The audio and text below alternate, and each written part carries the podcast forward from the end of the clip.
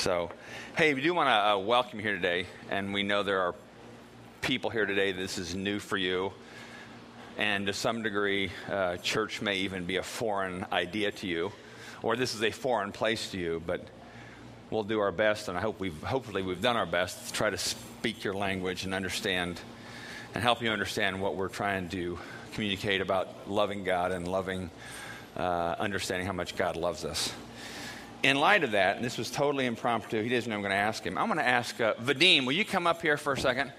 Vadim Morozov. Uh, Vadim, you might know him. Vadim, uh, you may not know him, but he's uh, from Russia. And Vadim's father is here, and Vadim's father doesn't speak English, but he's here in the service, so this is all foreign to him.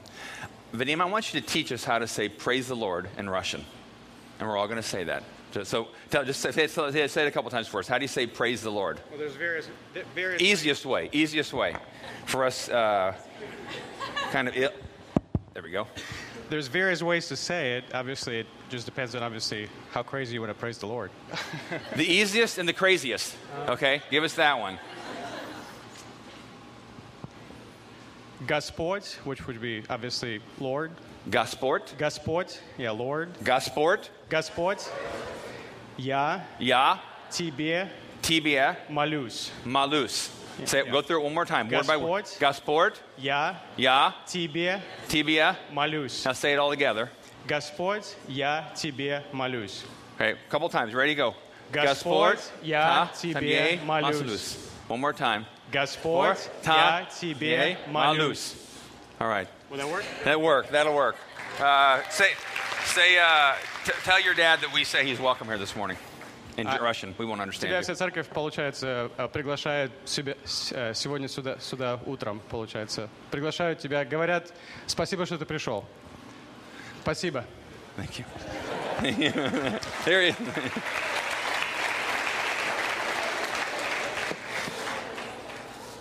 So if this is your first time here, you won't have it as difficult as he'll have understand what's going on. But again, we, we want to make we want we really uh, work hard to try to help people understand in really practical, ordinary language um, what the Bible's all about. Not just what the Bible's all about, but what Jesus is all about and what following him is all about. So whether you're new to Exodus, you've been here fifty thousand times, or you're new to church altogether.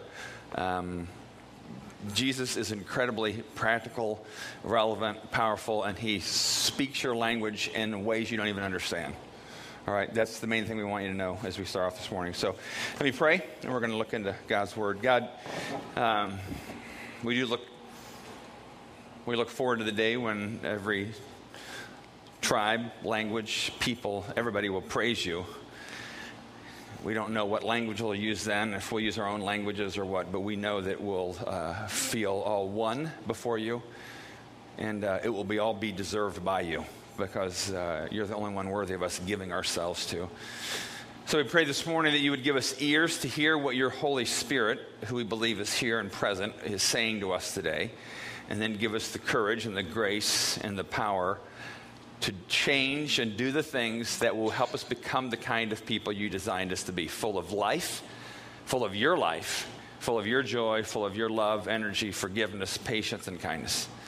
And we ask this all in the name of Jesus. Amen. Hey, here's the uh, phrase for the morning here. The phrase is transcendent moments. All right, let me. The, the word transcendent, some of you may not know it, or maybe you've heard it, and if you're like me, you hear it and you're not quite sure what it means. But transcendent has this sense of kind of otherworldly, you know, bigger than what you would normally experience. Kind of a feeling that you're part of something larger. All right? Um, I used this example last week, but it's a really good example. The Christian Watford shot against Kentucky was a transcendent moment if you live north of the Ohio River. All right? If you're an Indiana fan, there was something, if you, if you watched the game or anything of it, there was something that you probably felt something in your body goosebumps, energy, whatever it was.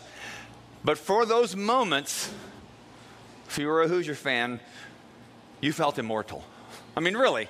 You know what I'm talking about? I'm being a little bit exaggerated, but you know what I'm saying? There's something that felt kind of, wow, I'm, I'm part of something big. Or another transcendent moment. Um, how many watched, if you watched or watched the replay of the Olympic ceremony, opening ceremony, and uh, Paul McCartney, right? was leading uh, the last song of the opening ceremony. Does Anybody remember it? Hey Jude. And the whole place, na, na, na, na, na, na, na, na, na. I mean, the whole world is singing together. World peace. I mean, we're all singing Hey Jude together. The Beatles as the, as the, the, the thing, the group, the, the idea that has drawn us all together for some fleeting moment. And you could see people swaying with their cell phones. And, and it was one of these transcendent kind of moments. And I don't care whether you voted for or against him. President Obama's uh, rally the night of the election four years ago when he won in Chicago, I don't care whether you're for him or against him, but it was a transcendent moment. There was a sense of energy that seemed bigger than human. All right? It's those moments in our life where we, we, we have a sense that something more is going on, or we hope for something more that's going on, or we feel something more that we wish we could capture it, put it in a jar, and take it out whenever we feel discouraged or depressed. And without being overly uh, crude, I suppose I'll say, for most of our culture today, the transcendent moments we seek after often have to do with sex. Because let's be honest, there's incredible transcendent feeling in sexual expression. So, whether it's that, whether it's athletics, whether it's music, whether it's politic, political victories, this transcendent feeling we have ought to tell us something about how we are made. And there's those, those kind of feelings, and you know what I'm talking about. You wish you could live your whole life in that kind of feeling, that kind of energy when the world all feels right and you also feel like almost otherworldly. And maybe that's because we are.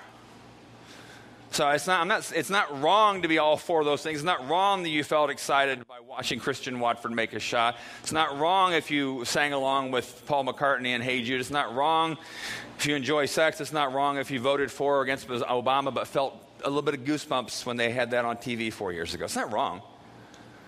Now, it's wrong to think those are the endpoints of joy. It's wrong to think that is what we're seeking in life. We got to create these transcendent moments. And then what? When, I remember a few years ago, IU won a football game against uh, Iowa. Sorry, I, I, didn't mean that as a joke. I didn't mean that way. I was trying to.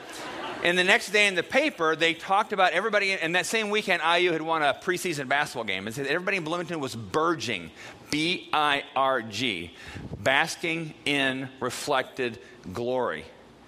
So when something we associate with has a glorious kind of outcome, we kind of start basking in it. And that's some of the transcendence too. We feel like we're part of this transcendent reality that, wow, we had a big win and a big win here, and we're burgeoning. And it's a physiological, mental, emotional, spiritual, intellectual response because we're made to feel, we are made to understand there's something more than just me. If, if, if, if I'm just part of me and there's no bigger reality that defines me, we easily kind of spiral into depression. Now, like I said, I, we're, I, we're, made for those kind of trends. God made us with some kind of sense for something bigger, something for otherworldly. And we're going to look at a passage today from uh, the book of Second Chronicles, Old Testament book. Uh, Second Chronicles, go to the next slide there. Second Chronicles takes place about 1000 BC, about 3,000 years ago.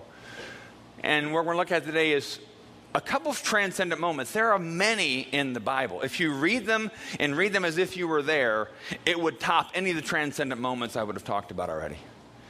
But we're going to read the passage, look at the story, and try to figure out hey, what does that tell us about us and God? And how do we respond to that? What do we do with that? All right? Here's what's happening. Go, you know, go back again. Let me get back to my map there. I love Google Maps, by the way, but I kind of overdo it, but that's okay. Okay, 1000 BC. Second Chronicles is somewhere in the Old Testament about right there. So it, the Chronicles is an account of the different kings of Israel uh, starting with David, his son Solomon, and then the kingdom gets split because of civil war, and there's all kinds of kings on both sides from then on out. But we're focused today on Solomon. Solomon was David's son. David was the one who brought the unity of Israel and brought it through their glory years.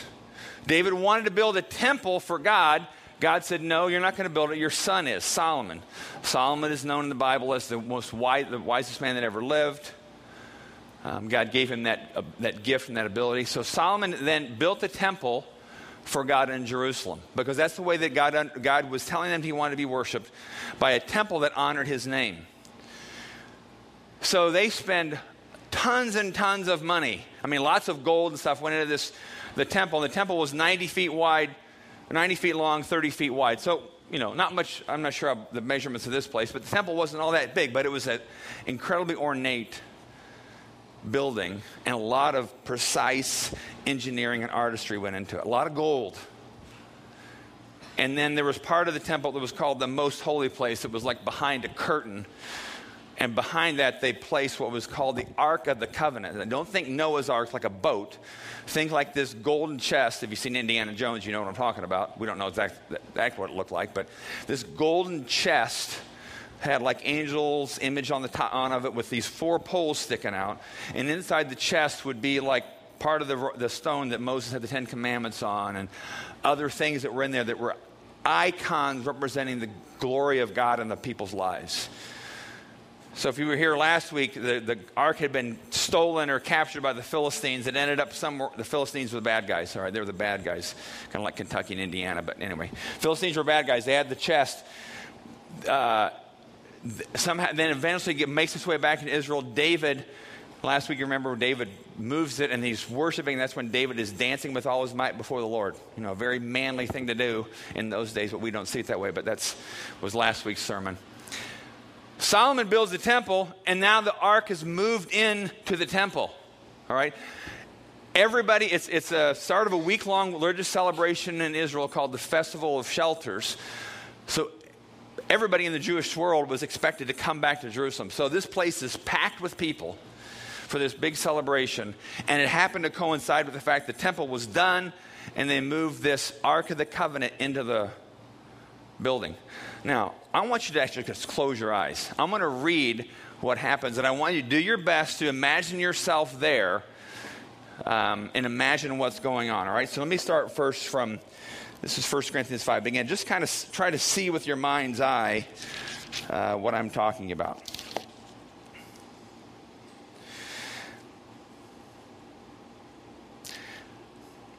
Okay, the, let me give you a little context. Keep your eyes closed. There's all kinds of music and loud music and trumpets and all kinds of things going on.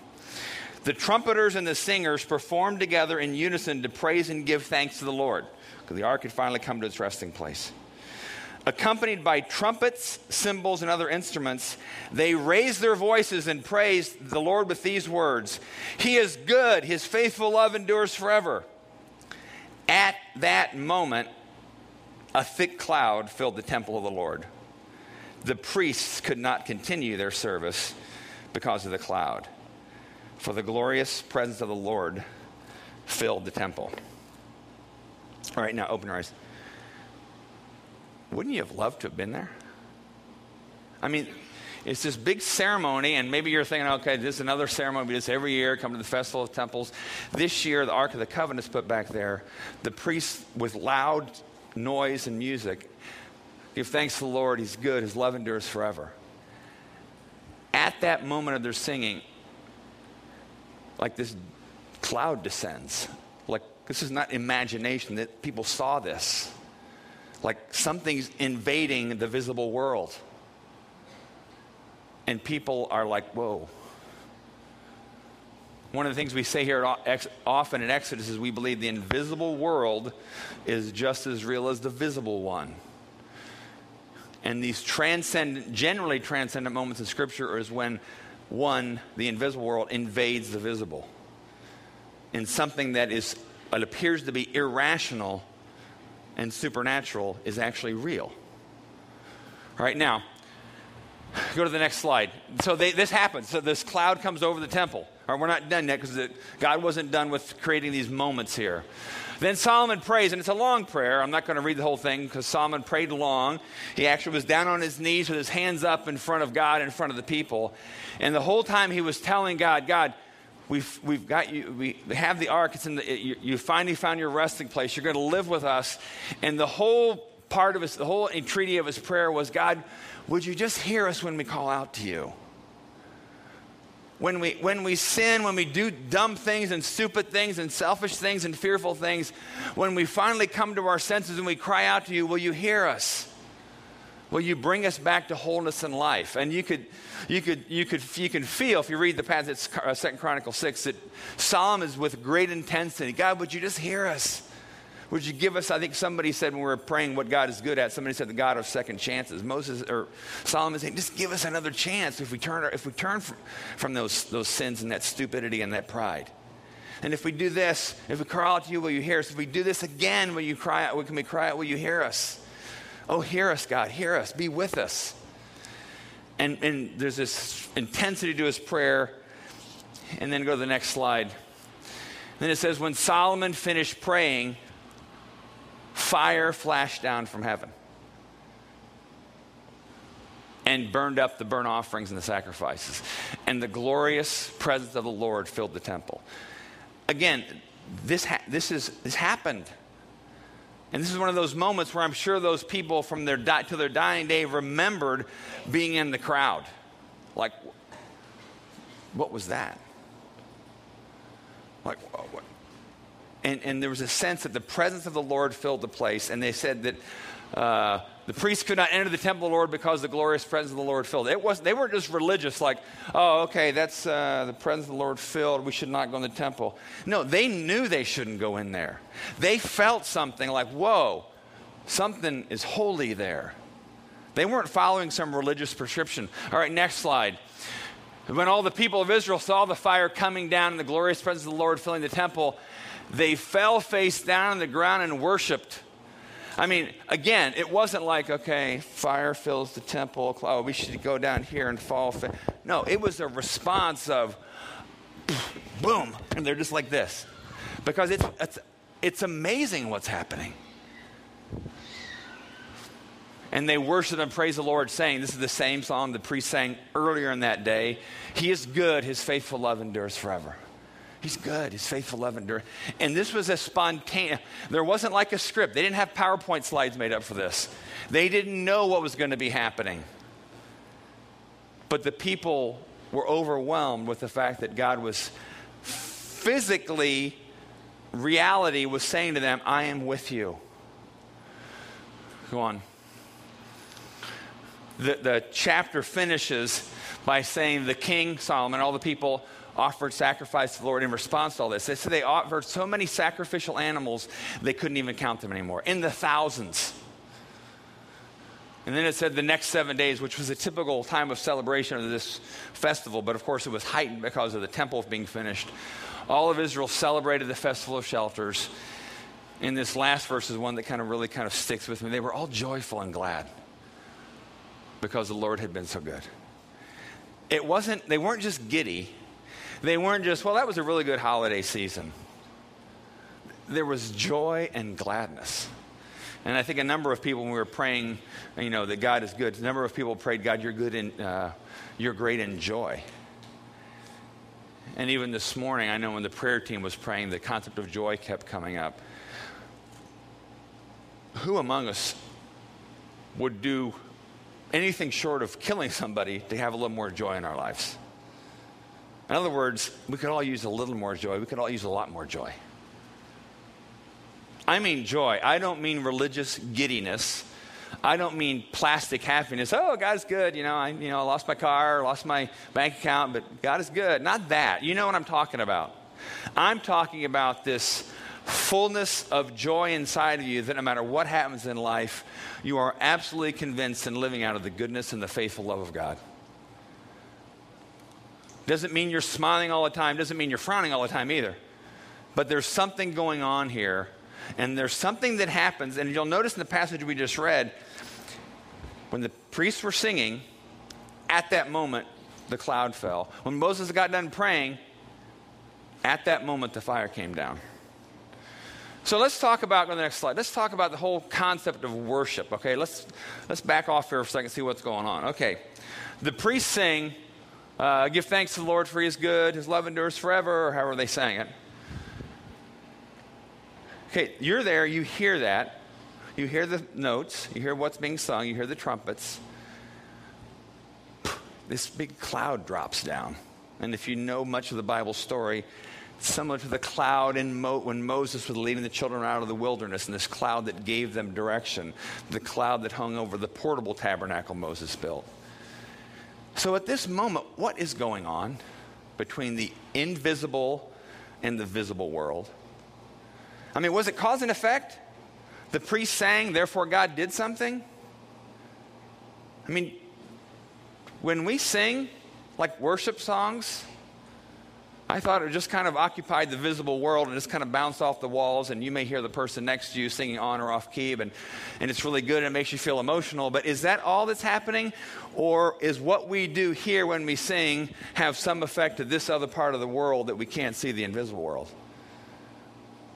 And I think this passage and many others in, in Scripture would, would attest to yeah, something else goes on in the invisible world. Because the question often people say, well, why do we sing? I'm, uh, i mentioned last week, I had a friend of mine that didn't think singing in church was even necessary. He didn't think singing was necessary. He didn't think that kind of worship was necessary. You know, all we need to do is study the Bible, study the Bible, study the Bible. But it seems like when God's people worship, or when you even worship in your car, worship in your home, something happens in two worlds, right? Here's the statement of the morning. This is the only main point of the morning worship welcomes God. Because when you worship, it's in essence you're putting a red carpet out for the Spirit of God. You're open to His work in your life. So when these priests were singing, His love endures forever, there was something, and of course, that was preceded by a lot of obedience, a lot of sacrifice, a lot of hunger for God. So it's not like a formula where if I just do the right things, God's going to do something. But it's preceded by a right kind of heart, and even the prayer of Solomon God, just listen to us. You know, we want to be open and humble and receptive to you. It's that kind of a heart that when you begin to sing and give, and give praise to God, something begins to happen in the invisible world. I would even say that the minute we began to sing this morning, I can't remember what the first song was. Blessed be the name of the Lord. The minute we began to sing, the activity in the, in, in the invisible world increased. The invisible world chatter starts to increase. Something's going on. And you might be like, well, I don't know, that's kind of far fetched. And, and in my most human moments, I think, yeah, that's not kind of far fetched. I mean, I just heard people singing. I didn't see any activity going on in the invisible world but I believe it does. There's a psalm, Psalm 22 3, where the psalmist says to God, You are enthroned on the praises of your people. And the idea of that word in the original language is that, that you sit down on the praises of your people, you take your place on the throne. And it indicates that when we begin, when we worship, whether it's in song or in prayer or in our activities during the day, when we offer ourselves to God, God gets his rightful place in our lives and things become ordered in the way that he would want them to be ordered to bring us life, joy, peace, and goodness. So there seems to be an impact of when we do this, something starts to move over here. A couple examples.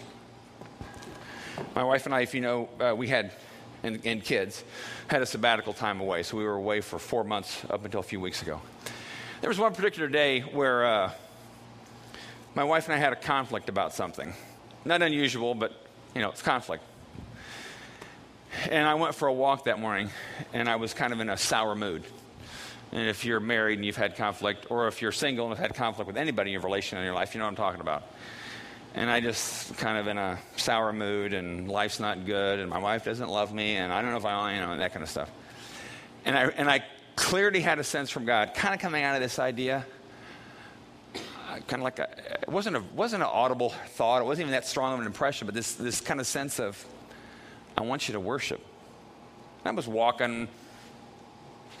Granted, I was on the, along the Pacific Ocean, so it's easier to kind of worship there as opposed to you know Bloomington or Martinsville or whatever, but you know what I'm saying. And I actually started singing really softly, and I put some, you know, listened to some songs that were on my iPhone and some worship songs, and I said, okay, I really don't feel like it, God. I really, not really into that right now. I'm kind of feeling kind of sour. But it's like, you know, but I'll, and, and now, it, please hear me. The minute I started to sing, my wife doesn't come running to me. Yay! You know, you know, you know, slow motion done. Oh, no, no, no, no. But something started changing in my heart. Something started softening in my heart. Another situation, I was driving to, to meet another uh, church leader. This was a guy in Fort Wayne, nobody knows here, but was a church leader I needed to meet with about something that was somewhat intense about money issues and other stuff like that. And I was feeling kind of anxious. And I was driving between here and Fort Wayne, somewhere on I 69. And I just had the sense that I had, a, I can't remember what CD I had in my car player. It was a worship CD. And I started in my mind's eye singing over the meeting. I could picture myself and this other person in some room at a table. I wasn't expecting tension, but I thought it's very possible it could get tense. And I was anxious about the possibility of tension. And I just started singing. And I was like, God, I, I don't know why, but I feel like you want me to sing over this conversation I'm about to have. And I'm going to sing over it now, knowing that, God, you transcend time and all that stuff. I'm going to sing over this. And the meeting went really well. Now, if I wouldn't have sung, would have not gone well? I don't know. I don't know. And it wasn't just singing. I felt like what was happening was, was God was positioning my heart to be receptive. Because when I sing and, and let God and, and acknowledge God in worship, and God becomes enthroned, then I'm able to hear more clearly in the midst of a conversation that could be tense. I'm able to kind of see my heart more clearly and soften it when it's been hard. You know, the, when, in the New Testament, when Pentecost, the Pentecost day happened. Again, if you don't know much of the Bible story, that's okay. But let me tell you, a bunch of after Jesus' death and his res, and after his resurrection, he went up into heaven. These people were, you know, a number of them were kind of in this room on this religious holiday, not sure what to do next. But we know they were in this room. We know they were engaging in the religious activity of the holiday, which included prayer. And then it said that the Holy Spirit came upon them and this incredible transcendent moment. And it said what appeared like tongues of fire were on these people's foreheads. And, and people saw that. It wasn't just somebody's imagination, other people saw that. And again, over and over, there's times in the book of Acts where people are praying and it said the room shook. There's another time where Paul and Silas, two leaders in the early church, had been imprisoned because they didn't, the people of the town didn't like the fact they were teaching about Jesus. They were imprisoned. They had been beaten with rods. All right? We tend to skip those over. I do at least. When I read the book of Acts, I tend to skip over the beating passages. They had been beaten with rods, then put in prison in shackles, and those prisons were like, you know, dirty horrible places. And it says they started to sing. And what happened? Earthquake. Coincidence? I don't know. But with the moment you begin to sing, activity increases in the invisible world. Something starts to go on because the Bible tells us that Satan does not like the praises of God's people the voice of Satan becomes silent because you're acknowledging the right order of things, that God is the good and merciful and all loving God.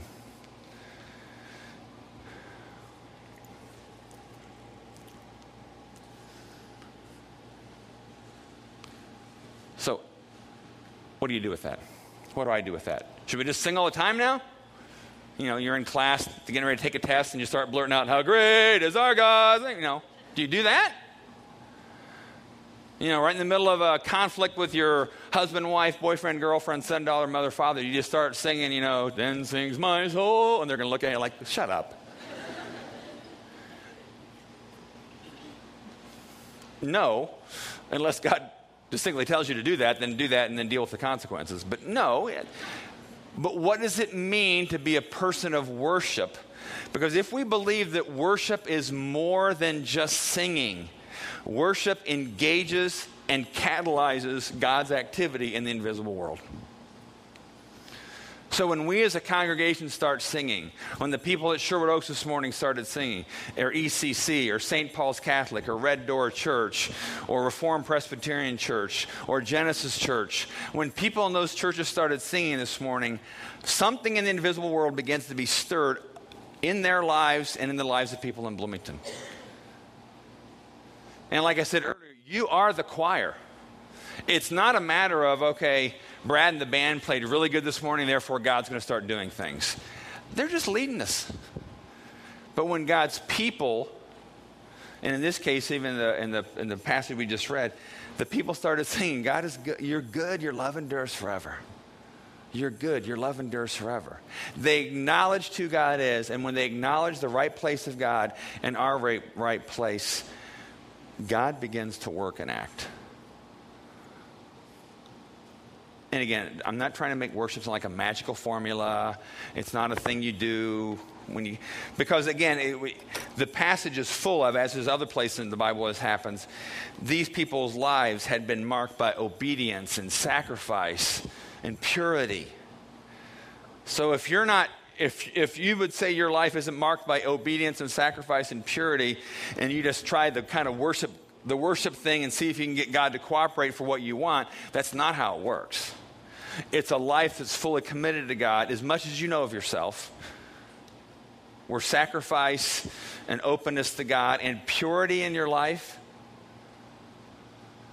In this passage we just read, it said, before they started to sing, all the priests purified themselves, even the ones that weren't on duty for that day. And the purification was kind of this whole re- regiment that included even purifying, avoiding sexual activity, all kinds of stuff. But it was like not even the ones who were on duty, everybody understood they needed to purify themselves.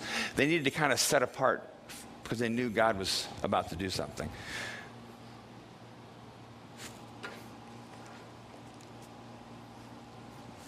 I love I loved watching Watford hit that shot. I love watching on YouTube still. I enjoyed watching the opening ceremonies of the Olympics.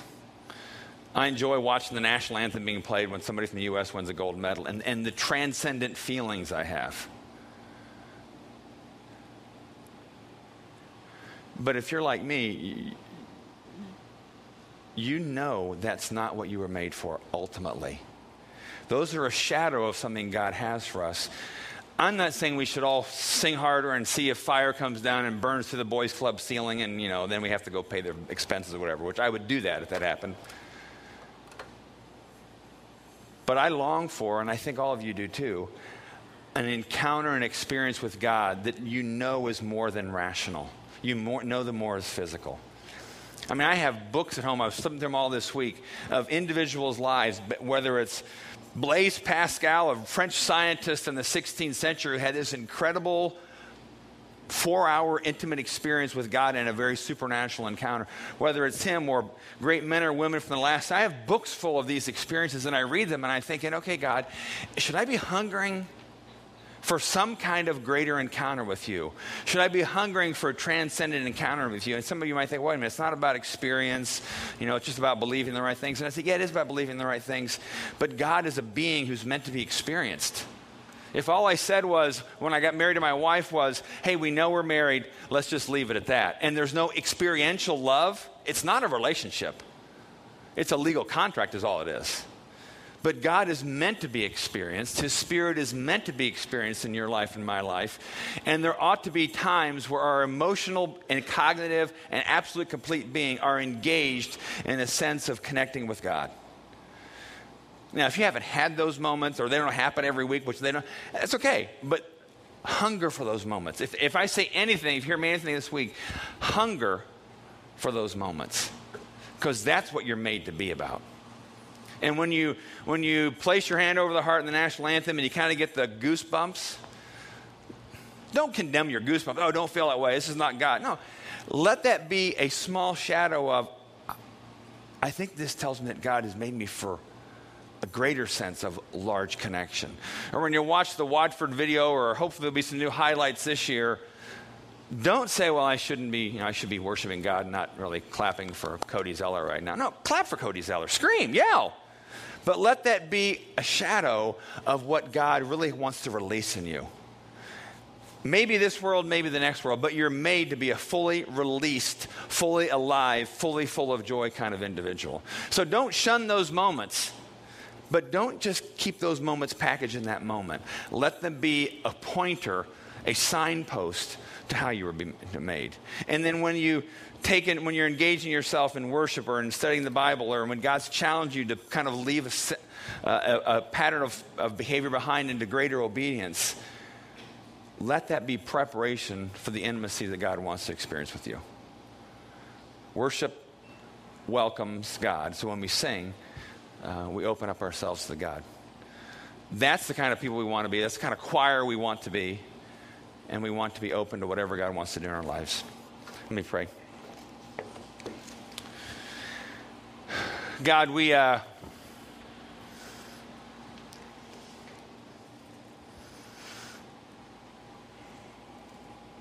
we want to know you, but many of us are tired of knowing you only cognitively. And we want to know you as a friend knows a friend, as a, as a child knows a father. And so, God, there are people here today who um, maybe have given up on that, and maybe they're here out of religious duty, or maybe they shun that or scorn that because it hasn't happened to them. But God, would you stir in every one of us a hunger um, to experience you? Because we know we're made for that. And we're tired of living religious lives that lack power and intimacy and freedom and joy and peace and kindness that's the kind of people we want to be. And God, we will let you do whatever you want to do in our lives to set us free to become those kind of people. You put that last slide up there I had?